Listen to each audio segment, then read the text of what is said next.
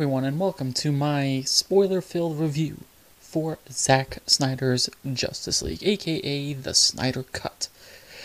this is a film that anyone who's been following me on this wonderful journey of my little Men In Tights podcast that I've been doing for two and a half years now knows how much this film and the journey that's brought us this film has meant to me.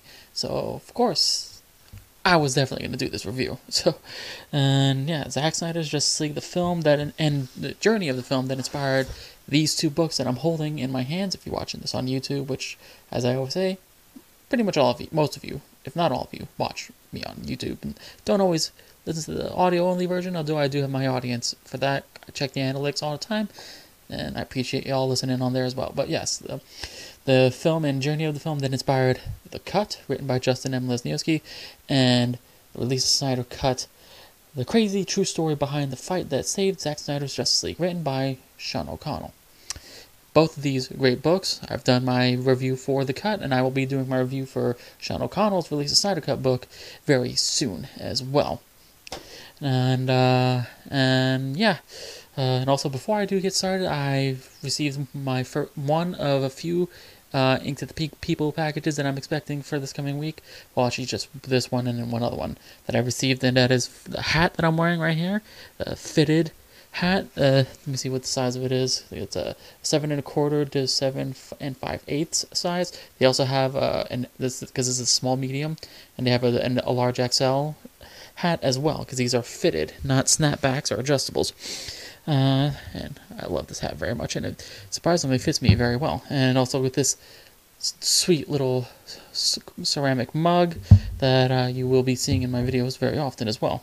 And also this wonderful little sticker sheet with the Zack Snyder Justice League logo, logos of all the heroes, you know, Superman, Batman, Wonder Woman, Green Lantern, Aquaman, Cyborg, Flash, and Martian Manhunter, as well as the quotes that appear on three of the Snyder Cut shirts that I've purchased, and you've seen me on my social media wearing them. The first one from the first shirt that Zack did from the All the Gods it says, All the gods, all the heavens, all the hells are within you, a Joseph Campbell quote.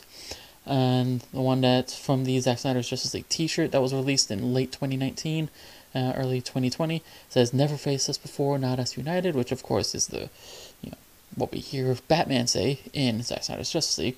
And then there's the quote that's from the, um, written on the back of the Justice Con 2020 t shirt Powerful art can heal, bring awareness, and create change, which is a quote from Zack Snyder himself.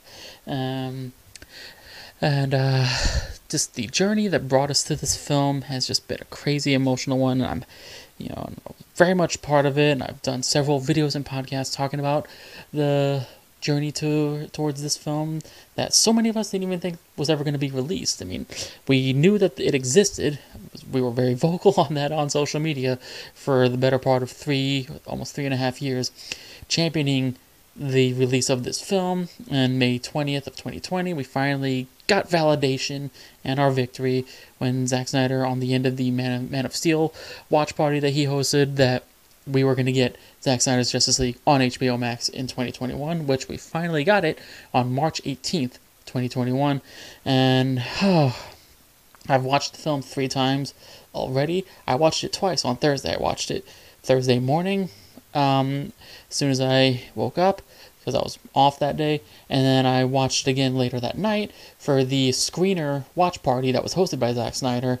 And uh, yeah, you know, for a four-hour film, that those it just flies by like nothing. I mean, and I even tweeted it out that just you know, it's just how I personally feel, and a lot of my friends that are Zack Snyder fans feel the same way. That that the longer Zack Snyder's films are, the shorter that they actually feel. You know, because like it's like Batman vs Superman: Dawn of Justice when it was released in theaters, it was two and a half hours, and it felt like that two and a half hours dragged on so much, even though you knew that there was stuff missing from the story. So like it feels like it wouldn't end, but you're also like, there's not enough story to this. And then you get the Ultimate Edition, which is three hours, an additional thirty minutes, and those three hours just uh, fly by like nothing. And same with this one. Like when I watched the, and I'm I've the what we got in 2017, which if you you know you if you checked out my live stream that I did for that one, that was a lot of fun, uh, and it ended with me breaking the Blu-ray and DVD discs that I had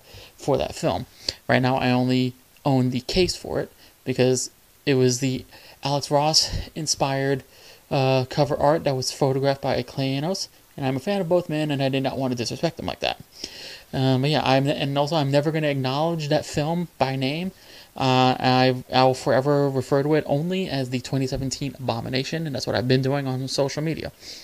But yeah, it's like that was film was only two hours, but it felt like that th- those two hours would just never end. But then when I watched this film, four hours, that when it when it, by the time it ended, it was just like, that's it. It's already over, and again, it's a four-hour movie, and I watched it twice in one day, and I, I don't usually do that. Um, so and clearly you can tell by the excitement in my voice that I loved this film very very much. Um, and yes, this is it is going to be a spoiler review. So if you haven't watched the film yet and you plan on watching it, then I advise you not to listen to this because I'm going to be talking about everything. I might not talk about it consistently in order from start to finish, but I'm going to be talking about stuff that's in the film without hesitation, without restriction, without any warnings. So, except for this, this is your only warning. I'm going to be talking spoilers. If you don't want to be spoiled and you want to watch the movie, then leave right now. Um, but yeah, we finally got this film after this journey, and uh, just crazy. The, the again, because we didn't. Th- so many f- my my friends that I've made in this community, the Snyder Cut community, over the last three and a half years, uh, we we didn't think that we were ever going to get this, and those of us who were optimistic about it, we thought that maybe we'll get it in about five years, maybe ten years, because you know we had the Richard Donner uh, cut of Superman two that was being filmed at the same time as Superman the movie, and that uh, we didn't see his film until almost three decades later. Uh, it was released in 20, no, 20, 2006, around this around the time or after Superman Returns was had, had been released. And the thing is, and the funny thing is that, and a lot of people probably don't understand it. While that is more or less Richard Donner's vision for that film, it's not 100% complete of his stuff because he had to use a lot of what was filmed by Richard Lester when he took over filming Superman 2. And he had to use a lot of test test screen footage in there to fill in what he was not able to film originally. So, especially like the part when in Superman 2, and I talked about it in my worst to best video that I did last year, talking about all the Superman movies, where uh, when uh, Lois tries to prove that Clark is Superman and she shoots the the blank gun at him, that you see how his glasses keep changing because when he has like the, the, the black frames like what I'm wearing right now, those that's the test screen footage, and in the other clips where he's wearing like the what he has in the other films, the you know the the, the large round tortoiseshell colored frames, those are the original filmed, you know what was actually supposed to be in the film. Know, so that's why when I saw heard always heard all these people saying like, yeah, whatever Zack has, he's gonna have to use whatever Joss Whedon did because it's not a complete film. Well, nothing in this movie was anything shot by Joss Whedon. So, um, I mean, there are there are things that were featured in Joss Whedon's version, but they were not shot by Joss Whedon. Yeah, and that's the thing. Like, there's and there's certain things though that people thought were Joss Whedon that actually turned out to be Zack's stuff, which surprised a lot of people. Even even surprised me for the most part. You know, but and not trying to be too biased and too fanboy over Zack Snyder, which, I mean, let's be honest, I am a Zack, Zack Snyder fanboy. I've, that is very much clear. I mean, I've bought so much of Zack Snyder's merchandise, it should be pretty obvious. I mean, again, I got the the fitted hat right here. I got the the, uh, the little beanie cap right there. The shirt that I'm wearing right now, Darkseid. Uh, the uh, Zack Snyder's Justice League T-shirt, the All the Gods T-shirt, the uh, the Art Center Director's Cut event T-shirt, the Associates Producer T-shirt, uh, the Justice Con T-shirt, so and another shirt that's going to be coming by in a couple of days uh, that I ordered from Ink to the People as well. So yeah, I yeah I, yeah, and all that money for those have are go- have gone to the AFSP, which of course that's the most important thing. But yeah, and um, whew, I gotta catch my breath. Sorry.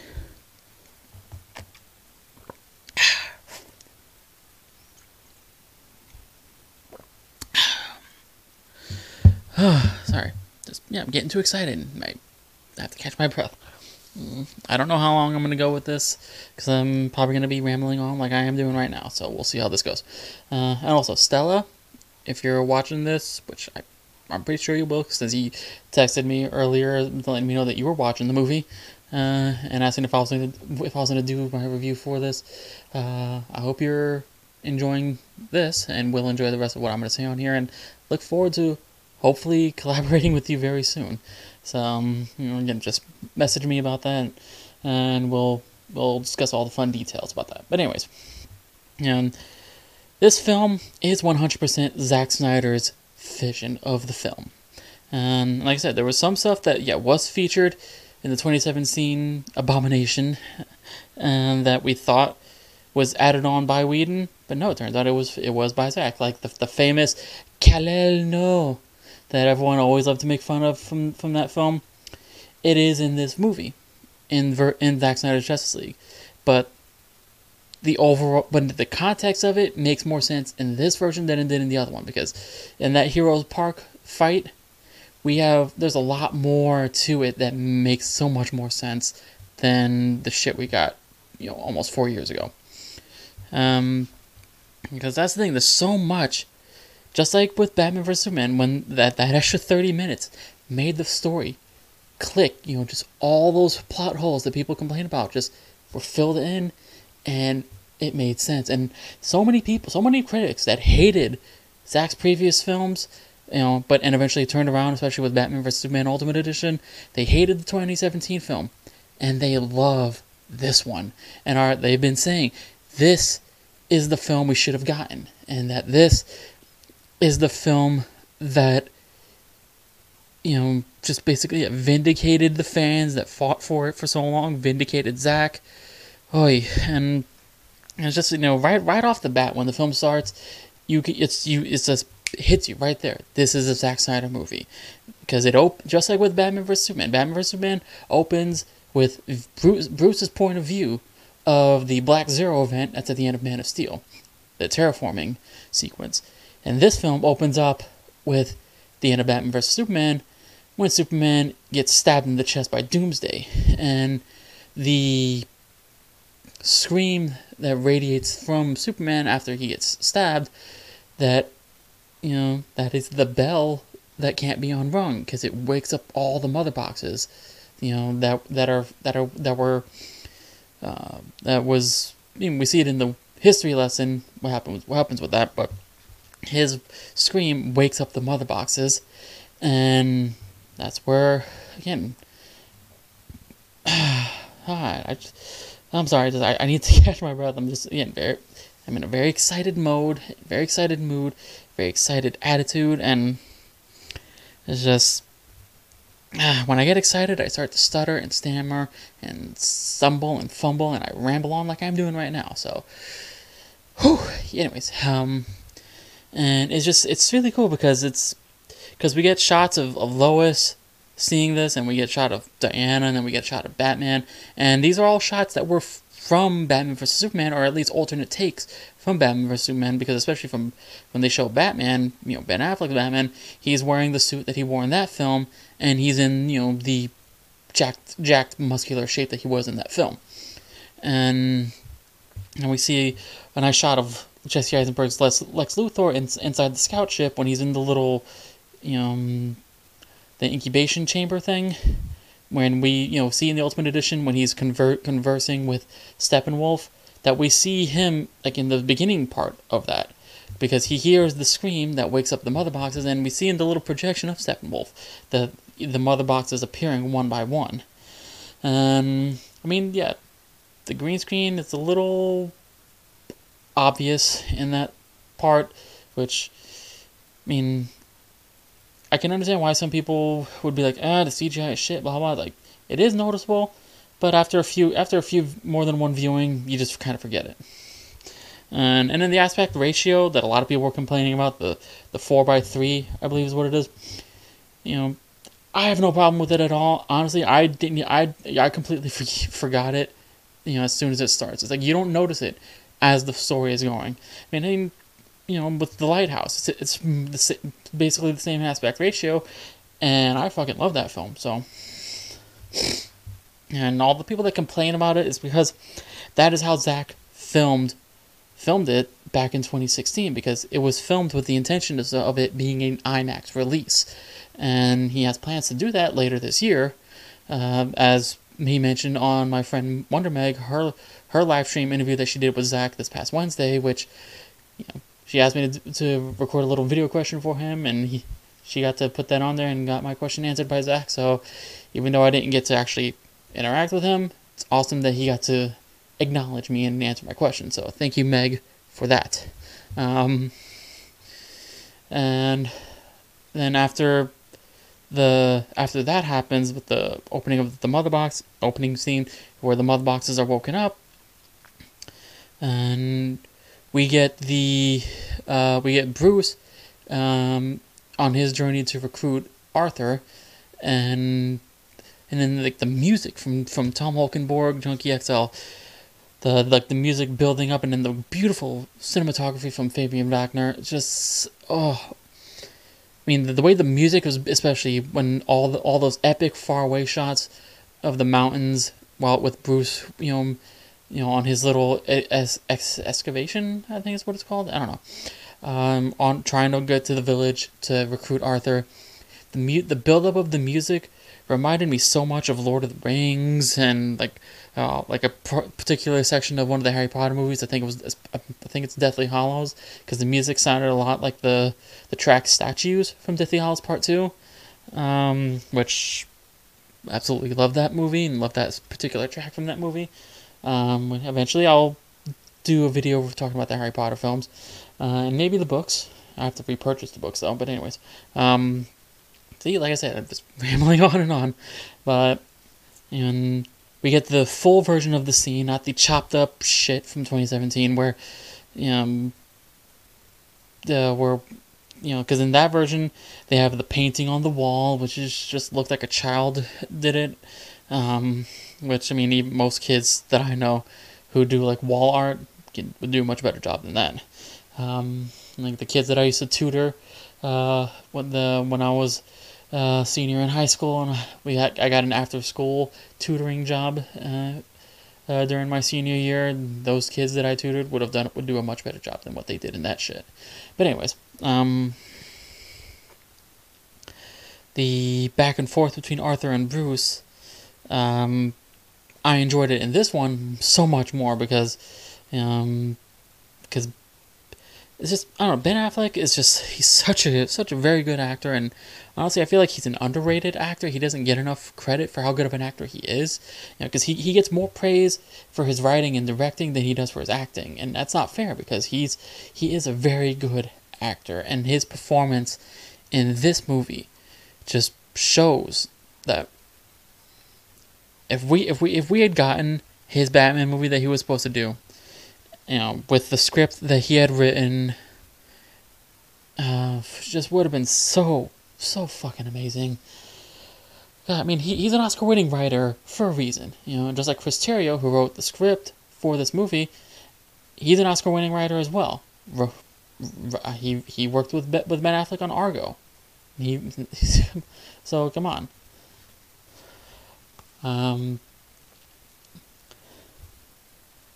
uh, the, and then and then the stuff with with uh, Ezra Miller's Barry Allen, this because the way they had him in, in the 2017 Abomination, uh, they he, he they they treated him more like like how Tom Holland Spider Man is, which I love his movies. Nothing against Tom Holland Spider Man. I love his version of Spider Man, but just they tried to like basically take what that portrayal was and try to put the, the Flash like like basically they took Tom Holland Spider Man and him being, you know, like you know looking up to to to, to Tony Stark and like you know that he's so very like like I just want to be like you blah blah blah you know like basically they took that and just slapped on a, a Barry Allen skin over it, um, and because in, in the 2017 shit, he he was he was afraid to fight. He was afraid to join them in battle. He had no grasp of his powers. He didn't know what the fuck he was doing. Basically, is how he was portrayed. Um, but in this film, he's he is in control of his powers. He knows what he's doing, and his performance he he gives he's so much more real. It feels more real, especially his interactions with Billy Crudup as his father, Henry Allen, which I'm I, I feel I mean if he really is not to be in the Flash movie, that really fucking sucks because their interaction, their chemistry in this film is so fucking great and feels like a true father son relationship. You feel that father son, you know, like I want you, I want you, I want better for you. You know, you deserve better. You know, kind of relationship. And even in the the he's the line that he says to him, "You're the best of the best," and uh, because because Barry's talking about how he wants to you know get into criminal justice so that he can prove his father's innocence and get him out of out of jail and get those you know the wrongful charge of murdering his mother get that dropped. And it's just and like I because other movies that I've seen with uh with with Ezra Miller when pe- people talk about how saying that he's a shit actor and things that like he is not a shit actor. I mean I loved him in Perks of Being a Wallflower flower um, Stanford Prison Experiment was he was great in that. Uh, I haven't seen the second Fantastic Beast movie, so I don't know how he is in that one, but I loved him in the first one. Um, although the film overall was not that great, but you know, it's that's, that's because it's kind of hard to live up to the you know legacy of the previous Harry Potter films. Um, so, but just yeah, the rea- the interaction between them feels more real and more natural. Like again, it feels like a genuine father-son relationship, um, and and we finally get finally we finally get the Iris West scene that we were supposed to have gotten and we were robbed of, and I loved it. Kiersey Clemons, she's gonna come back in the Flash movie, which I I love that. I'm happy that she is. That's wonderful. Their their scene and their chemistry. I can't wait to see more of that in the Flash movie, which is supposed to be filming. I think by the this coming earlier in the spring or maybe early this early summer because uh, and it's I think it's a 2022 release.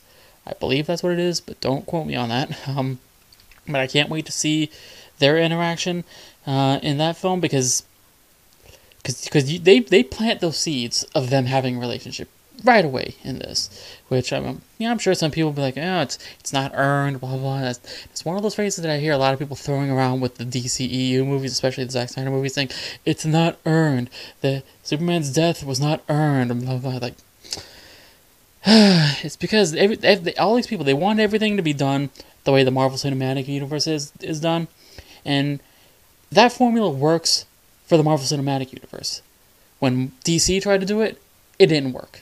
You know, not not not saying that the movies weren't good, but just when they tried to be like Marvel, they tried to replicate repu, repu, replicate that Marvel Cinematic Universe formula.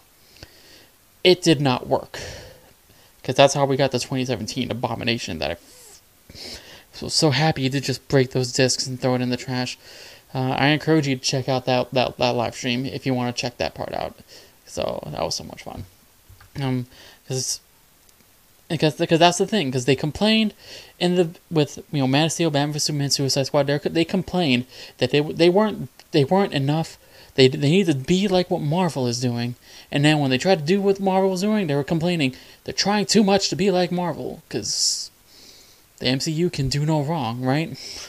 And again, I love the Marvel Cinematic Universe. You know, I've I've loved the majority of those films. I mean, not all of them are great you know, because really, I mean, it's it's all subjective, which is my personal opinions. Just not all of them were as great as people make them out to be. I mean, I mean, a lot of the ones that some people shit on are the ones that I actually like more.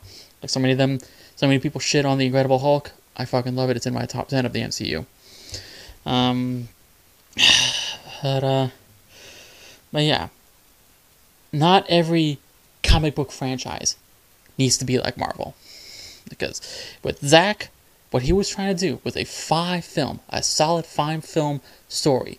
Man of Steel, Batman vs. Superman, Justice League, Justice League 2, Justice League 3, a, a beginning, a middle, and an ending, and that was going to be it. And then whatever directors wanted to come and do spin-offs of the characters in those films, they could do that. That's what that was what the plan was supposed to be. But Warner Brothers wanting to you know, they wanted that Marvel money, they wanted that Marvel, you know, crit- critical acclaim, and they did not get that. I mean, Because all the films that they've had in the DCEU, only Aquaman achieved that coveted billion dollar mark, which, you know, like I talked about in my nerd culture video a few weeks ago, that of all the DC characters to re- to crack that billion dollar mark, nobody would have expected it to be Aquaman. Come on, you know, that's I mean, I love I love Jason Momoa. I think he's a great Arthur Curry, great Aquaman, and I did I did very really enjoy his movie. And you can check out my review talking about that. Um, but just yeah, Aquaman is the last DC character anybody would have expected to reach a billion dollars. Um, yeah, even even the Joker movie, Joaquin Phoenix, great movie, won an Oscar. Was my favorite film of 2019. That that reached a billion dollars, and that reached a billion dollars without being released in China. Think about that. Um, but just yeah, just not everything has to be like Marvel. Not everything needs to follow the Marvel formula. Because when they try to do it like Marvel, they don't work. So stop begging everything to be like Marvel. but anyways, um, and my friend Renee, she'll like that little rant at least if she watches this. I don't know if she watches my shit, um, but you know, if she does, hi Renee, love you. Um, uh, but anyways, the the scene that we get, that scene we get with with Barry saving Iris West, uh, it's done so beautifully, and then the music that they use in that scene is so beautiful as well, and because it's like everything slows down like super super slow where Barry and we when we got this we had this this this little bit in one of the first trailers back in 2017 where he pokes his finger through the glass and he goes through the glass uh, because she is you know in a car accident her car, the car is being flipped over after crashing into a semi truck because the driver being one of the most negligent drivers ever I've ever seen on film that he's lit- he's not looking at the road at all. He's trying to reach down for a burger that landed on the floor and like that better be the greatest burger in the world for you to keep your get get your eyes off the road, you know, for it. Um, and so she crashes into his truck, and Barry, when he goes to rescue her, because it's because Barry was trying to apply for a job at the, at the pet shop, and that's on that corner right there. Um, so, and i think she was. I don't know what she was there for. Cause we don't really figure that part out. We just see him entering the the the store and she's leaving, they have their little interaction. They you know can't stop looking at each other. You know the, the sexual tension is there, there is there. um, and uh, Kiersey Clemons, she's just she's absolutely beautiful and wonderful as well. Uh, just again, I can't wait to see more of her in the Flash movie. Can't wait. I'm really really anxious anxious and excited to see what we get from that film. Andy Muschietti uh, I trust him very much with this film because I mean I loved his it, I loved what he did with the It movies and I loved what he did with the movie Mama that was released. I think that was 2013 that came out. Uh, could be wrong, but I love that film as well. Um, and honestly, I'm surprised he didn't cast Jessica Chastain as as as Nora Allen. So, um, because you know they have their good relationship. She's been in a lot of his movies. So yeah, I'm surprised he didn't cast her as Nora Allen. But hey, that's fine and I'm not complaining. Hell, she could she could be Poison Ivy if she wants to. Uh, although I'm not really sure she'd be up for that because I don't know. Anyways, um, uh, that yeah, he breaks through the glass. His shoes and socks just burst open in a really cool effect. And but the shoes that he was wearing look. I would love for those to be released as like a limited edition collector's item shoes because they had like a cool little lightning bolt on the side. Um, um, but yeah, when he goes out there and he, you know, he's like he can't like he's he's looking into her her eyes, you know, just yeah, she's so beautiful and blah blah blah, and then he grabs a little hot dog that's right there, stuffs it in his pocket, and he very carefully and gently, you know, guides her to the floor so she can have a safe landing, and he saves her life. and and then she sees him, you know, when everything is back to normal, and then he whoop, speeds off, and the owner of the store, I'm guessing, uh, she, you know, sees him in the little pen with the dogs, and he's feeding the the, hot dog to the dogs, which is just a really funny little moment that I loved. Uh, and that's and that's the other thing. This film, it does have humor in this movie, and a lot of I know there was a lot of people, you know, a lot of reports, quote unquote reports, talking about that there weren't going to be any jokes in this movie. There are some jokes, not forced, not the forced shit that we got in 2017. These were jokes that felt natural and did not take away from from the from the overall tone and uh, of the story. And it's like, yeah, not all of them will land with everybody. It's you know, it is what it is. I loved all. I loved it. It felt more natural. It was again. It wasn't forced. It wasn't in your face like a like a Joss Whedon script would be. Um, and and speaking of Joss Whedon and stuff, the way Wonder Woman is portrayed in here, she is not overly sexualized like a lot of the shit that we got in, in that one. You know, with you know Flash landing on flat on her boobs, we do not get that in this movie. Thank God. Um, instead, we get her and uh, being a fucking awesome badass warrior, uh, as she should be. Again, a lot of people complain about Wonder Woman 1984, and I understand their complaints. Even though I did love that movie, check my review for that one as well and and the, I think the Blu-ray for that comes out this week or next week. I don't remember. I have it. I have it marked on on, on my phone. So, um, and um, the sequence where she rescues uh the schoolgirls at this place. I can't remember. Was, was it is it a bank or what or a museum? Whatever the, the, the place is. The like there's a lot more to it. Obviously, it's, it's not as simple as she just grabs the briefcase and just pew, and it's done. Like, no, she flies all the way through the roof of the building, throws the bomb, and then it's a grander explosion. And and yeah, the when these when this terrorist group comes shows up, it's a lot more violent. There's there's bloodshed. There's more people being killed. We get our first f bomb in there when like one of the one of the guys shouts out to the kids, shouts out to all the kids like, "Shut the fuck up." um, and yeah, we, and we don't get the stupid line, you know, where she's like, "I'm a believer." No, no, in this one, it's the guy goes, "I don't believe it," and she just goes, "Believe it," and then she, poof, with the with her gauntlets, and we get the explosion from the outside of the building that we saw in all the in all the trailers that we didn't get to see in the other movie, um, and uh, yeah, we get the nice moment where the one little girl, she looks up at her and says, can, "Well, can I be just like you when I grow up?" And then Diana says to, says to her, "You can be anything you want to be."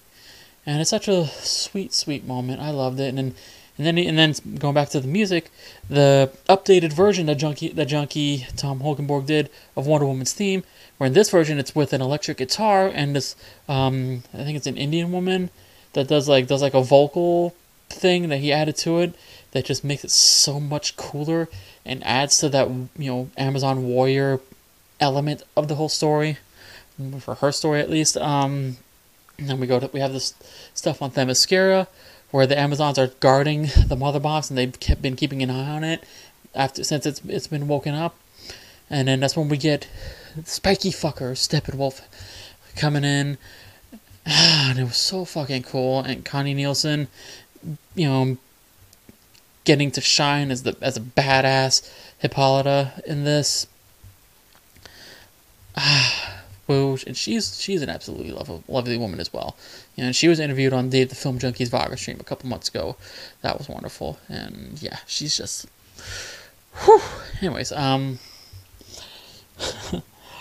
uh, just you know, we get to see the the Amazons just being fucking badass warriors and the awesome line because Steppenwolf co- comes at them talking about fear, and Hippolyta says, "Show them your fear," and they all shout out, "We have no fear." Fucking badass! I loved it. Ugh. And you know, what? when I'm done recording this, I'm gonna watch the Texas Justice League again. I am. Um, um, it's it's it's a little after one in the morning right now, but I don't care. I will stay up and watch every fucking minute and second of it. That's how much I love this movie. Yeah. Uh, I'll just, yeah, I'm not done talking about the movie itself. I'm just gonna go ahead and say, if I if I did a rating system for it, this film was a 10 out of 10 for me. Yes, it is.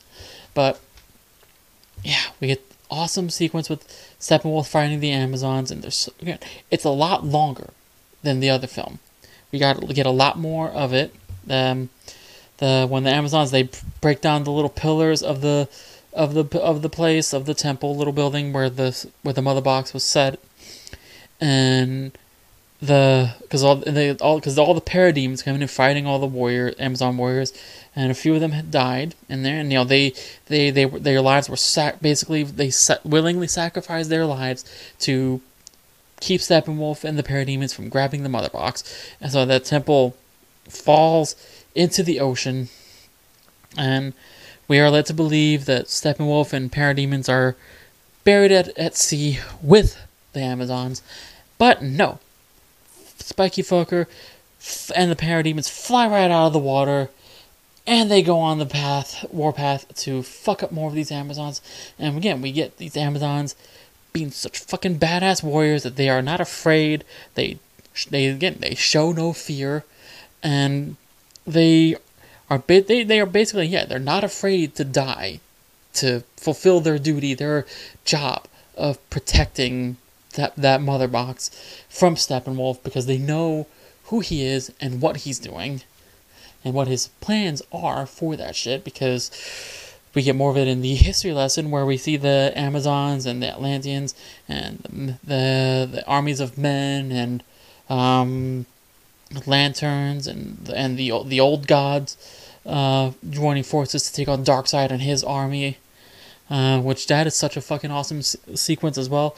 So it is it's longer than the 2017 version, but not as long as a lot of us thought it was going to be because a lot of us you know were led to believe it was going to be like some it was going to be like a like a 20 20 minute Helm's Deep kind of shit but uh hey, it was still fucking awesome you know Ray Porter as Darkseid Uxas fucking awesome and he's an awesome guy as well a couple of interactions that I've had with him on social media and getting to and hearing him on the League of Mayhem stream hosted by the Nerd Queens. It was really cool that you know he he he said my my little channel's name. He said it Men Tights Podcast. It's uh, that was cool. If I if I had the clip of that, I would insert that right here, but I don't, so I won't. Um, and just yeah, his performance as Darkseid is great. Uh, Ciarán Hinds as Steppenwolf, so much better in this version. He there's so much more depth to his story, so much more emotion and sympathy to, to his to his character, and and just and his the way his the armor is so much better as well. Like it's like the armor is organic and is alive. so which just makes it so fucking cool. And yeah, talk, talking about heart and emotion, Ray Fisher as Victor Stone, Cyborg. My God, his when we show when we see his origin in this movie, God damn, that shit made me cry. I cried quite a few times watching this movie, and no exaggeration, the first moment that I started crying, it was in the opening credits when uh, as soon as I saw a Zack Snyder film on my screen, the tears just started flowing. I I, I can't help it. I, I'm it, it is what it, I can being part of this journey for the last three and a half years this the fact that this film is finally seeing the light of day really does mean so much to me. So I was pretty emotional watching this. You know, all every all three times that I've seen it so far. Man, Ray Fisher's backstory, such a was so well done, so beautiful, so emotional. Just Ray Fisher's performance when Zack Snyder would always say that he that he was the heart of the of the story, the heart of this movie. He was not exaggerating. He was not kidding because Ray Fisher, Victor Stone, is the heart of this movie. It's like eh, like basically it's like without him the they they would not be able to do the things that they had to do in this movie in order to win and you know save the day and save the save the world and all that shit. And it's just oh Oh man, you know I'm I'm half tempted to just stop recording this and watch it right now, but yeah, you know, I have a duty to my people to do this review, you know, to ha- do a half-ass paraphrasing of General Zod, you know, you know, that is the sole purpose uh, for which I was born. Um, but anyways, and this, like, cause we we see the awesome sequence of Victor at the GC GCU game, uh, football game where he scores the winning touchdown. He's celebrating, sees his mom in the stands celebrating, but then he sees that empty seat that is supposed to be his father, but his father because his father's not there, he's at work. He's always at work, never there, and and I've talked about this before, but like now, so many movies now, when there's like a very strong, you know, f- any kind of strong, you know, story involving a father, hits me differently than they used to because of, you know, losing my father nine years ago, or will be nine years ago next month, uh, April seventh. So it's like it. I get. I feel a lot. I'm a lot more sensitive and emotional to those kind of stories. So obviously, this movie was gonna was gonna do a number on me, and and it definitely did. Especially much later, you know, because again, I'm, I'm gonna I'm gonna skip back and forth. I'm not gonna be consistent. When we get later, after the Heroes Park fight, and we we see the death of Silas Stone, uh, when he tries to, when he uses the electron beam thing, um, shooting the mother box, it kills him in the process, and I fucking lost it during that scene. um, and again, just Ray Fisher's performance during that was just. If he doesn't get award recognition for this movie, I will genuinely be pissed off because he fucking deserves it. You know, I don't know if you know if he would qualify for an Emmy because I don't know what the criteria would be because technically, you know, to release on HBO Max and HBO Max is a streaming service for te- a television streaming service technically, so I don't know if it would count for that. Um, and they already missed the cutoff date for being being nominated at the Oscars. So uh, maybe maybe he can get a Golden Globe nomination or some or maybe a SAG award or some shit. I don't know. He deserves award recognition for his performance in this film. I'm saying that right now. I don't know how many people will agree with me, but that's just my opinion. Everything that I say on these shows is all my opinion. You can agree with it, you can disagree with it. You're not wrong. Um, uh, and same with with Ezra because when, when we get to his big moment at the end of the movie, because because the whole the whole film is they're trying to avoid Steppenwolf getting the three mother boxes to create the unity, and you know that would just basically spell the end of the world. And the big plan was that uh, Barry would, you know, go as fast as he possibly can to work up a charge, and that Cyborg was gonna he's gonna plug into the mother box, and then Barry using his maximum speed is gonna push him into the mother box so that he can destroy it from within. And that whole part when he's like working up his charge and he's almost there, but then he gets blasted by a parademon right in the stomach, and it just boom, you know, knocks him right flat on his face, and then. When Bruce gets on the little intercom thing on the ear and he's tell, he's saying, asking him if he's all right, and Barry's just like, you know, like, yeah, I, I just got the, the wind knocked out of me. I need, just give me a minute.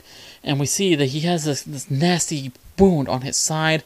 He's, he's like gasping for air. He's in pain. Uh, but then, and, but, you know, then they're too late and the unity happens and everything just starts going to shit. But then Barry, his, and this is my favorite scene of the movie. It's so fucking awesome. The music, especially, just it's so fucking cool. And and he puts up his hand, and we've seen we've seen we've seen it in the trailers where he that he puts up his hands and he's in, he's in he's locked into the speed force and everything around him is like yeah everything is falling apart, space and time and all that stuff. Um, and then the line that he says that just so fucking cool. He says, you know, you got gotta go faster than speed of light, and go beyond beyond the speed of light. Actually, you know what? I'm gonna pull it up because I have it. I I tweeted it. I need to, and I don't want to butcher it because it's it's my favorite line, my favorite moment of the entire film. So let me pull it pull it up so I can read the quote. Here, here it is. Okay, just gotta go faster than the speed of light, far beyond the speed of light. You gotta break the rule, Barry, and you gotta do it now. And that's when we get the awesome shot of him going far beyond the speed of light, and we see everything around him like the ground is reassembling with every step he takes, and it looks so fucking cool because going beyond the speed of light, he's reversing time, and he's fixing. He's basically he's saving the universe in in essence by doing that, and as he's doing that, everything is reassembling, and then he was able to push Victor into the mother boxes so that he can break it from within. And yeah, that is just the coolest, one of the coolest things I've ever seen in any comic book movie ever. Um, and again, it is my favorite scene of the whole film. I mean, there's a lot of great scenes, but that's the scene that I remember when that when that first Hallelujah trailer was released back at back at DC Fandom. I said, you know, that that's the, this the moment I am most anticipating, and I it far beyond exceeded my expectations. Ah, such a fucking great scene, awesome, and once that happens, then Victor is in the mother boxes, and the because Diana said previously that the mother box will will, ex- will basically was going to exploit his weaknesses, and while he's in the mother box, he sees his mother and his father and himself back in human form. Because the mother and the mother box is telling him like you can have all of this, you know, be, you can have, you can be whole again, you know, you you can be and all this stuff. And then we get the great line where Victor says, "I'm not broken, I'm not alone," and that that one line resonated with so many fans when it was first heard in the in the in the character teaser for Cyborg. That line resonated so much people, so many people, and that just from that little trailer, and then seeing it in the context of the film, hit people so much more, because it's just yeah, I'm not broken, and I'm not alone. Such a powerful, powerful line.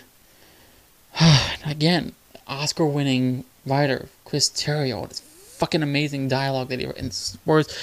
I he he he does he deserves some award recognition as well. I would I hope he'll get a Golden Globe or an Oscar nomination for this script because a fucking amazing script. Uh, he probably won't because these award shows don't don't don't like to acknowledge superhero films like that. So, you know, as much as much as they people kept trying to campaign for Endgame to get an Oscar nomination, it wasn't gonna get it. Like I've been saying, if Dark Knight didn't get you know that that kind of award recognition, or Logan didn't get that kind of award recognition, then none of these other films should get it. Um.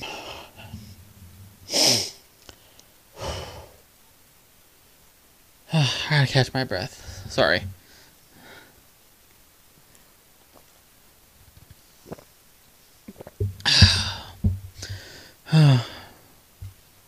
Anyways, um, and one of the other great parts is going back to the Heroes Park fight. Uh, and we don't we don't get any fucked up CGI lips Henry Cavill either, which God bless that man. um, and the Heroes Parks fight, so much more to that as well. Um, and you know we don't get the we don't get him saying, "Do you bleed?" We don't get you know Alfred, I need the big guns. We don't get you know something's definitely bleeding. We don't get any of that shit. We don't get jokes about Pet Sematary, um, which is just, yeah, I did laugh at it the first time I heard it when I saw the movie in 2017. But the more I saw that film, I think I, saw it about three more times after that. The third, that third and final time being my live stream from three weeks ago. And yeah, it was funny the first time. It was not funny any, anymore after that. Um,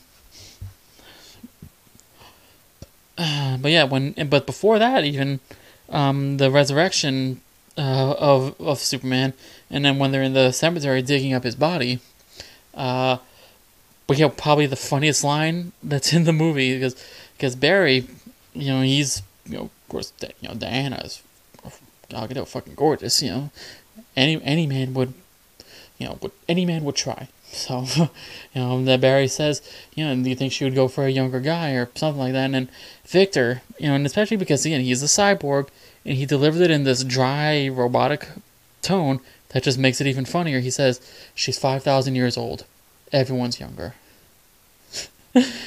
Oh, that that was great because it's true. She is. She's Diana is five thousand years old. So, yeah, everybody's younger. um, uh, but then we also then we get when they are in the scout ship to resurrect uh, Superman. Uh, when when a cyborg plugs into uh, the scout ship, uh, he gets visions of the nightmare sequence, and, and that is so fucking cool because we get Darkseid sitting on the throne in one of the most beautiful, iconic shots of the film as well. And we see glimpses of the nightmare future where Darkseid he kills Arthur. We see some we see some Omega Beam action, which is fucking awesome. We see we see that that Wonder Woman dies, and they show a funeral, uh, and with with uh with the Amazons and on on Themyscira. I'm, I'm assuming it's Themyscira. Um, and then we see uh, the hard idea, the scary idea that they did not get to film originally for this, but Zack found a way to get it in there, and we see Superman in the Batcave holding the corpse of Lois Lane and Darkseid standing right behind him. And then in the next shot, Superman has we sh- we see Superman succumbed to the life to the anti-life equation and submitting to Darkseid, standing over the rubble of the Hall of Justice, holding Batman's cowl. And when they snap out of that, you hear the Kryptonian ship speaking to, to Victor, saying the something like something about you know that the future or the the path the, the pathway to something has been set, you know, something like that. And it's just basically it's like what the cyborg saw, it's not a dream sequence. It is going to happen. That is what is going to happen. That what he saw, confirmed by the scout ship, th- they are on that pa- on the pathway to that future. Oh, just ah, and if you know what's come next for the what would have been Justice League two and Justice League three, holy fucking shit, that would have been awesome. And then we get the rest of the fight from that, which is really cool. And um, and also the other thing with the the way uh, Bruce is in this film, Bat- the way Batman is in this film, he's because because in the history of all these you know of Batman with you know different portrayals of Batman within the Justice League in the comics and in the animated movies and animated shows, Batman's kind of a dick and asshole to them, but he, and he's very much like that in this as well, but in a you know the charming way that we love Batman, um, and Ben Affleck portrays it so well, so great, so accurately, and and then we get the, uh, the fight at the end of the movie, um, and the fight in the tunnel, which is really cool. We got a lot more in there, and again, Barry is not a little, you know, I just push people and I run away. You know, I'm, afraid of bugs and blah blah blah. You know, and also speaking of bugs, no Russian family. Thank fucking God. Um, but yeah, we don't get a chicken shit, you know, pussy care, afraid of everything Barry Allen here either. You know, he's he's in the fight. He's helping you know rescue these Star Lab employees, um, and and uh, yeah, we don't we don't and again we don't get any of the shitty Joss Whedon dialogue where Batman says I didn't bring a sword or or geez he is tall, um, and it's just and yeah, and I am forgetting some stuff that I'm not touching on specifically, but you know, if, if you've seen the movie, you you pretty much already know everything about this point because everybody that I've seen talking about the movie, almost all of them, the first thing they say is, "This is my third time watching the movie. This is my fourth time watching the movie. I've seen the movie five times," and blah blah blah. Because it's basically it based for you know, almost like basically nine out of ten that I've seen of people talking about the movie it's like as soon as they see it the first time, they want to watch it again, and they want to watch it again, and again, and again, and again. And I've seen it so many people saying like, "Oh, I'm this is I'm watching it for the tenth time," um, you know, all that stuff, and it's like, yeah, yeah, I'm I'm I'm on my way to that. I'm on my way to that. Um, it's just, oh, it's like this is the kind of film that, as soon as you, you as soon as you're done watching it that first time, yeah, I don't know if all everyone's gonna be like this, but most of the people that I've seen, as soon as they're done watching it the first time, they ha- they feel like I gotta watch this again. I gotta watch it again. I gotta see what I I gotta see what I didn't, the little things that I missed. And one of those little things that, that, that I missed the first time watching it, I noticed it again the second, I noticed it the second and third time that I watched it. Uh, you know, the, you know, the, what I said about Batman, uh, Superman standing over the ruins of the Hall of Justice holding Batman's cowl. We see a dead Kilowog in the in, in on on that rubble. I did not notice that right away the first time. I noticed it when I saw it the second and third time, and it's just like, holy shit. How did I miss that the first time? How did I miss that dead Kilowog right there in the middle of all that? You know, and and then like the again from the Hallelujah trailer, when we see the the ruins of the Hall of Justice, we see the Joker card fly across the screen. We do we see that there, but it's a ripped in half Joker card, and we learn a little more context to that at the end of the movie with that additional photography scene featuring the Joker that Zack Snyder did last year. And ooh, sorry, I had to pop my back. Sorry. Um, which you know what? I'm just gonna go ahead and skip to that scene. That scene was fucking awesome as well. You know, we're getting to see uh, Joe Manganiello as Deathstroke, and see Mera as the the Nightmare version uh, on in this one. Um, yeah, because this is the Nightmare future. Uh, because again, these aren't dr- just dreams that Bruce is having. These are premonitions and visions of what the future is going to be, basically. Um, Alright. I was looking at something and I got a little distracted. Yeah. Where's. Anyways. Um, yeah, that. Uh, because before before we got to this scene, we get the Lex Luthor on his yacht with Deathstroke, and we get we get more context of the, that scene. And it's not you know we need a, we need a league of our own as we saw in the in the in the theatrical version. In this one, he it's you know like you know to, to if you, if you want if you want the Batman, here I here's something that will help you. And he he just looks at him and says, his name is Bruce Wayne. And this was supposed to set up the story of what Ben Affleck's Batman movie was supposed to be because uh, it was supposed to be that Deathstroke is on a mission to kill Batman, and he basically tries to ruin Batman's life, or ruin Bruce's life, by targeting all the people in his life that he loves. Uh, because, uh, and I think that Joe has said in, in one of the interviews. Uh, I think actually he even said it on the Twitch uh, Man versus Man versus Game stream um, that I was watching earlier with it was him and Zack Snyder on there, the charity live stream for the AFSP. That I think it was on that one or it was another interview that he did where he mentioned he said that Slade had lost his son and blamed Batman, and that's why, excuse me, that's why he was coming after him, and he was willing to do this job pro bono. So basically, he wanted to kill Batman for free.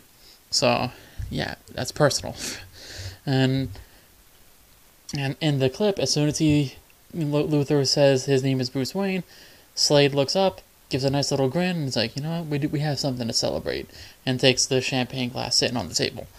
And then that's when we cut to the nightmare scene, and we get the awesome and I'm just gonna say right now the icon, the iconic interaction of Ben Affleck's Batman and Jared Leto's Joker, with some of the best Joker dialogue I've ever heard. Um, and this is where we also get the other f bomb, the one that was promised from that Batman was to say, because uh, uh, Joker, you know, he offers a truce to to Bruce, and he even says the line, "A truce, Bruce." And but he, he pulls out a Joker card like from his mouth. I don't know if he actually had it in his mouth, but he, it, he, the gesture he does makes it seem that way, and he, he offers him the, his card, his Joker card, and he says, "As long as you have this, we have a truce. But you know, if you like, if you break the truce, then he says something about, you know, I'll, t- I'll talk something about talking about why he sent a boy wonder to do a man's job. and that was so so cool that he, he said it that way. Like he actually said the words "boy wonder" was so great. Um, and then Batman shot back at him, talking about, you know, when Harley Quinn was dying, bleeding in my arms, she made me promise to kill you. And then he says, and, and, make no mistake, I will fucking kill you. And, and he says that she made me promise to do it slowly, and I intend to keep that promise. So cool. Uh, just yeah, the way the way Jared Leto per- it performs in this film, and f- according to how Zack explained explained it, that some of it was ad libbed by Jared, which you know, hey, sometimes the, sometimes ad libbed dialogue can be the best dialogue, and if you know a lot of this was ad libbed, then thank you, Jared Leto, and and according to Zack, he filmed multiple versions of that scene, so you know, who knows what he says in the other versions of it. You know, and and and the the we live in a society line is one of the alternate versions of it. So, um, uh, maybe maybe when they do the the Blu-ray release for this, they'll include some some of that stuff in there, which I hope they will. And I hope that they include an in-depth behind the scenes making of for the film, uh, because that would be a lot of fun to see all that stuff. You know, the true making of behind the scenes version. And um and uh and one of the other great things is, you know, see it on the sticker right there. Martian Manhunter. We get to see Harry Lennix as Martian Manhunter in this film. Twice. We see him twice in this as as Martian Manhunter. We see him uh the Martha and Lois scene at at their at Lois's apartment. Martha comes to visit. They have their emotional scene. And and when Martha leaves the apartment, the eyes glow red, and John Jones appears, and then John Jones morphs into General, oh, sorry, now Secretary Swanwick, and it's just, you know, like if if we got to, if we got to see this in theaters, it's like you know that's that's the scene that would have gotten a lot of people like, holy shit, what? That that that would have been one of those scenes where the audi- the the audience who was not aware of the stories like that, they would have seen that and just been like, "What? What?" You know, that would have been cool to see in theaters. And and according to Zack, that's again that's the plan later this year uh, to have like a, a, a, two or three day event showing Man of Steel, Batman vs Superman, and Zack Snyder's Justice League, you know, in an IMAX theater, you know, which I hope I'll be able to attend that event. That would be so fucking wonderful. That would be so great. I hope I will get to attend that and get to meet my fellow, you know, associate producers in the Snyder Cut community. Um, but yeah, we get we see him in that scene, and then we see him at the end of the movie where he visits Bruce in the lake house and talks about you know how you know that he you know I have a stake in this world. It's time I you know something whatever which you know, the funny thing is, according to Zack, that scene was originally meant for the for Green Lantern. It was going to be John Stewart Green Lantern, but the reason he didn't he did not include that was because Warner Brothers did not want him to have a Green Lantern for that, which. Uh, and he said that they did film the version with Green Lantern, which makes me wonder, who was his Green Lantern? Hmm. Certainly wasn't Sam Benjamin. Uh, my, all my little Snyder Cut friends will know what I'm talking about. Know, other people who have no idea what the fuck I'm talking about, you know, sorry. But, um, oh man, I just, honestly, like, I, I know I'm not talking about every single thing, and other people have done much better reviews for this than I, I can. Uh, you know, again, I've never pretended to be a professional at this. I just speak from the heart. I speak uncut, uncensored, raw, real, and just 100% me. And that's that's all I can do. That's all I can be. Is just me. So, and yeah, here I am standing like like Darkseid right now, arms behind my back, ready to blast some Omega beams at some people. Um, but uh, yeah, it's just I fucking love this movie. It is you know for a long time you know, I've I've been saying Man of Steel was my number one favorite Zack Snyder movie. That I didn't think any film could knock it from that number one spot. I mean, Batman vs Superman was a very close second. You know, and then Sucker Punch is right there because for a long time it was Man of Steel, Batman vs Superman, Sucker Punch, and then the rest of his filmography you could ra- arrange it however. Uh, let me see. Man of Steel, Batman vs Superman, Sucker Punch, Watchmen, uh, 300, Dawn of the Dead, Legends of the Guardians of the Galaxy. Yeah, that sounds about accurate. And yeah, Man of Steel was number one. But now it's number two. Because Zack Snyder's Justice League is number one. It is now officially my favorite Zack Snyder movie. Um, yeah. Honestly, yeah, if anyone was going to top Man of Steel, it was going to be Zack Snyder with Zack Snyder's Justice League, and he. and I can't wait to see what he does with Army of the Dead coming to Netflix in May. Can't wait to do that, and I will do a review for that one as well. Can't wait to see that. You know, I'm especially excited to see how Zack Snyder directs Dave Batista because, and I've always felt like you know a lot of wrestlers that become actors, yeah, like yeah, Dwayne Johnson, Dwayne the Rock Johnson, he might be in the bigger movies, but Dave Batista is in the better movies because Dave Batista to me is a much better actor than The Rock ever will be. Um, so I'm very much looking forward to seeing how Dave Batista does in Zack Snyder's Army of the Dead. Again, coming to Netflix in May of 2021. Can't wait to see that. Uh, and I can't wait to watch Zack Snyder's Justice League more and more and more. God damn, yes, I'm going to watch it so many more times. Like I said, I'm going to watch it again as soon as I'm done recording this. Uh, it is almost 2 o'clock now, and I don't care. I'm going to watch it. Because it's Sunday. Uh, again, recording this Saturday, going into Sunday. So, and I'm not, I don't work Sundays, so I'm gonna enjoy myself. Um, uh, yeah, amazing movie. Cinematography is beautiful. Fabian Wagner is great. The score by Tom Holkenborg is amazing, and the updated version of Hallelujah, as performed by Allison Crowe, who is just one of the sweetest people I've ever known and interacted with on social media, especially. I mean, I've my my interactions with her started on Vero, which you know, uh, I've become good friends with a lot of people through Vero.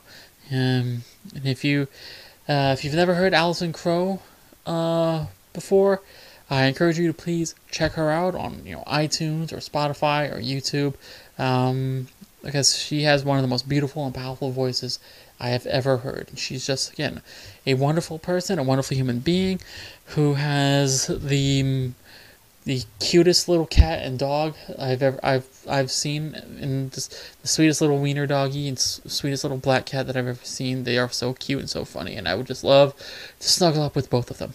Um, um, but yeah, she's a sweetheart. She's yeah, and I hope I'll get to meet her someday as well. She's just wonderful, and yeah. But just yeah, like I and the people that that I and I am still seeing people say that this is the same film with just extended scenes and stuff that Zack had to oh, like oh you know Zack, they they needed to give Zack seventy million dollars to to film all this shit. Like no no. And the only things that Zack filmed brand new was the stuff with Joker and Martian Manhunter. And, and the scene any scene with Martian Manhunter or Joker is the only stuff that Zack did last year. Everything else was filmed back in 2016 so yeah Every Zack filmed this in principal photography in 2016. Only thing that is brand new, brand new, is Martian Manhunter and Joker. So, people that are saying that it's just an it's just that it's the same movie just longer, they are full of shit, and they are just looking for any reason to hate Zack Snyder because for whatever reason, people have a blind a blind raging hate boner for Zack Snyder, and I don't know why.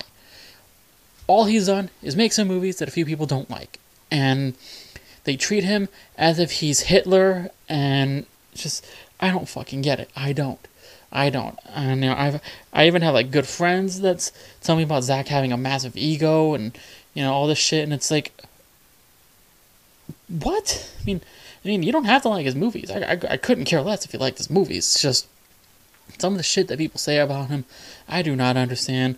Like Jody's Corner being the fucking idiot that he is, and the Ashley Lynch asshole piece of shit saying all kinds of shit about him on there too. It's like I'm never going to understand why people don't like Zack Snyder. Again, again, I don't care if you don't like his movies, but the people that don't that hate him as a human being, I do I will never understand that. I never will. and you know, I don't I try I really I try my best to ignore those people. I mean, yeah, I'll see screenshots of the shit that they say, and you know, it'll piss me off in the moment, but I don't engage because what does that really? That I I gain nothing from that. I don't. You know, I'll I'll leave it to the I'll leave it to everyone else to to engage with those people and you know stoke the fires and give them the attention that they crave. But yeah Zack Snyder's Justice League. A perfect 10 out of 10, in my opinion. And it is officially my new favorite Zack Snyder film. It's number one. You know, Zack Snyder's Justice League, number one. Number two, Man of Steel. Number three, Batman vs. Superman Dawn of Justice Ultimate Edition. Number four, Sucker Punch. Number five, Watchmen. Number six, 300. Number seven, Dawn of the Dead. Number eight, Legends of the, Ar- the Guardians, The Owls of Ga'Hoole. And where will Army of, of the Dead rank among those? I don't know yet. We shall see when it comes out in, in a couple months. and that's gonna do it for my review of Zack Snyder's Justice League. Yeah, I didn't talk about everything on here. It's uh, just yeah, it's again I I I I never feel like I'm I'm good when I do these kind of movie reviews. Even the spoiler re- reviews like this one, I just I don't know. Uh, well, I mean, one thing that I did forget to mention specifically that I should have mentioned is when Superman gets his black suit, and we get the uh, you know another first flight scene with him. So great. We get we get all we get new dialogue from Russell Crowe and Kevin Costner as Jor-El and Jonathan Kent where mm, where Jonathan Kent says I'm so proud of you. You know it's time. Fly son. And uh, so fucking awesome. And then the music like the the re- the recreated version of of his Man of Steel theme so. Mm. and that's the, the soundtrack for Zack Snyder's Justice League from Tom Holkenborg's score is the full complete score, which is you know, the full score is almost is almost the full four hours of the movie, which is just amazing. That, that never happens with these kind of movies. They usually just release, you know, track by track, like maybe like 15, 20 tracks, and it's only like an hour at most, you know. But this one, it's the full, complete score. And it, it's it's a beautiful score. It really is. It is. Uh, I I have I haven't listened to the full soundtrack on its own. I've only heard I've only heard a few songs, you know, on my Zack Snyder playlist that I have on Spotify, and of course hearing it in the movie. But I like hearing the songs by themselves. I haven't heard the whole thing yet because again, it's, it's an almost four-hour soundtrack. yeah, I would have to, I would have to be sitting there doing absolutely nothing for almost four hours just to hear that whole soundtrack by itself. Which hey, I could probably do that. I mean, like I said, I watched the movie twice in one day, no problem, and was watching Film Junkie Vodka stream from on Friday night, and that was almost five hours watching that. So, um, yeah, but yeah, it's just it is such an amazing movie, and as of right now, it's my favorite movie of 2021. Yeah, but there's more movies that are coming out this year, so we'll see. Because there's Dune, there's James Gunn's The Suicide Squad, there's Mortal Kombat coming out in a few weeks, uh, there's Spider-Man 3, uh, supposed to come out later this year. Black Widow is supposed to be coming out, at least right now, still in May. We'll see how that works out. And I think even The Matrix 4 is still scheduled to be released later this year. You know, and that's why I'm happy I have HBO Max because all those those big Warner Brothers releases are going to be on HBO Max. So I'm happy about that. And Godzilla vs Kong is coming out in two weeks as well. Well, a week and a half. Can't wait to watch that too. And I'll try to do a review for that one as well, if I have the time and patience for it. Uh, yeah, thank you all so much for tuning in to this. I hope I did a decent enough job talking about this movie because, um, yeah, this is the kind of thing that I feel like I should have had somebody that I can talk to about this because I, know, I really want to try to get you know people on here that I can actually talk to because you know, two and a half years that I've been doing this, I'm pretty sure a lot of you are tired of hearing only me speaking about some of this stuff. So, um, uh, which I am working on some things. I've talked to a few people about some of the ideas that I have, about some stuff that I want to do on the channel going forward. Um, and I will let you all know in the coming weeks uh, once I get that stuff figured out. But for right now, it's still in the very early planning stages, and the people that I've you know that I'm talking to about it, you know, trying to work things out and seeing what they might be able to contribute to that. So again, just if you if you follow me on my social media, Twitter, Vero, Instagram, you know, Snapchat, all that stuff, you know, follow me on all those. The links are in the description, so you can check it out.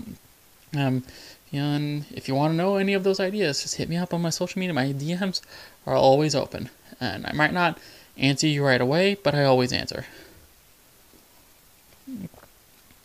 And um, you know, if you're not subscribed to me, please do so. It's you know, I mean, if you're because most of the people that watch my videos, especially, they're not subscribed. Which I mean, I get it. Not everyone wants to commit to following a YouTube channel. You know, it is what it is. Uh, but you know, I would appreciate it very much if you actually if you did subscribe.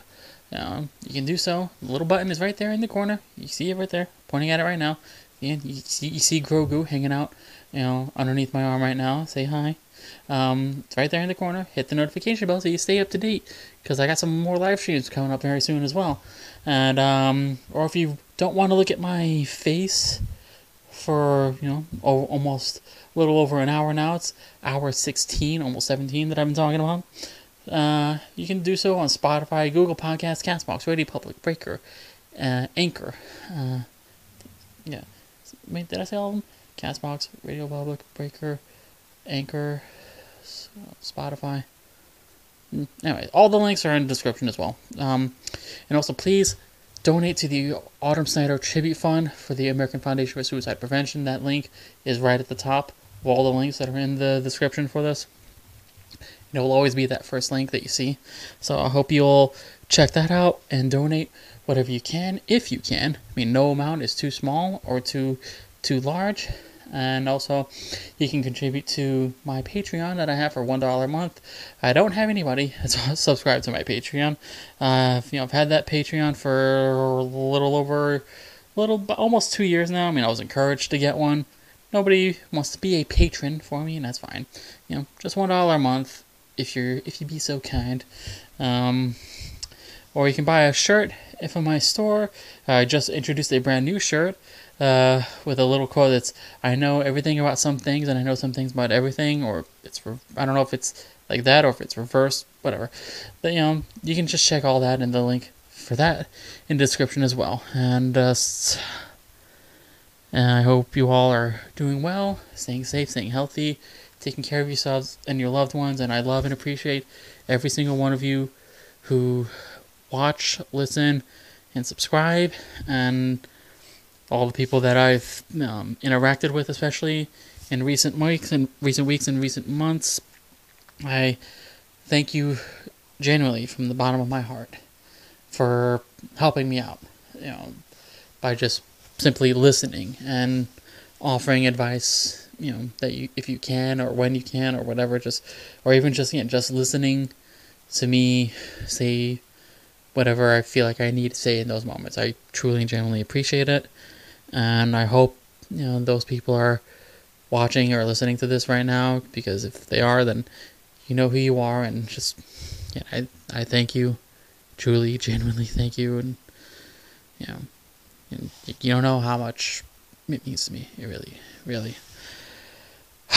yeah, this has been my review of Zack Snyder's Justice League for the Men podcast. Um, my name is Julian. I will see you all on whatever the fuck is going to be the next one that I do. So, yeah. You also very much. Peace and love.